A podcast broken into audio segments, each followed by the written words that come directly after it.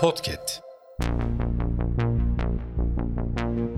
Merhaba sayın dinleyenler. Hafızanın yeni bölümüyle karşınızdayız. Tarihte bugün yaşanan olayları aktaracağız. Tarihlerimiz 9 Ocak 2024. Yıl 1792. Osmanlı Devleti ile Rusya arasında 5 yıllık savaşın ardından Yaş Anlaşması imzalandı. Yıl 1964. Halide Edip adı var 80 yaşında hayata gözlerini yumdu. Yıl 1990. Şair Cemal Süreya 59 yaşında vefat etti. Yıl 1996. Sabancı Holding Yönetim Kurulu üyesi Özdemir Sabancı, Toyotasa Genel Müdürü Haluk Görgün ve Sekreter Nilgün Hasefe, Sabancı Center'da öldürüldü.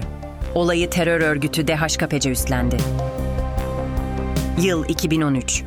Türkiye ve Katar'ın arabuluculuğuyla Suriye'nin başkenti Şam'da esir değişimi yapıldı. Temaslar sonucunda 48 İranlı ile ikisi Türk 2130 kişi salıverildi. Hafızanın sonuna geldik. Yeni bölümde görüşmek dileğiyle. Hafızanızı tazelemek için bizi dinlemeye devam edin.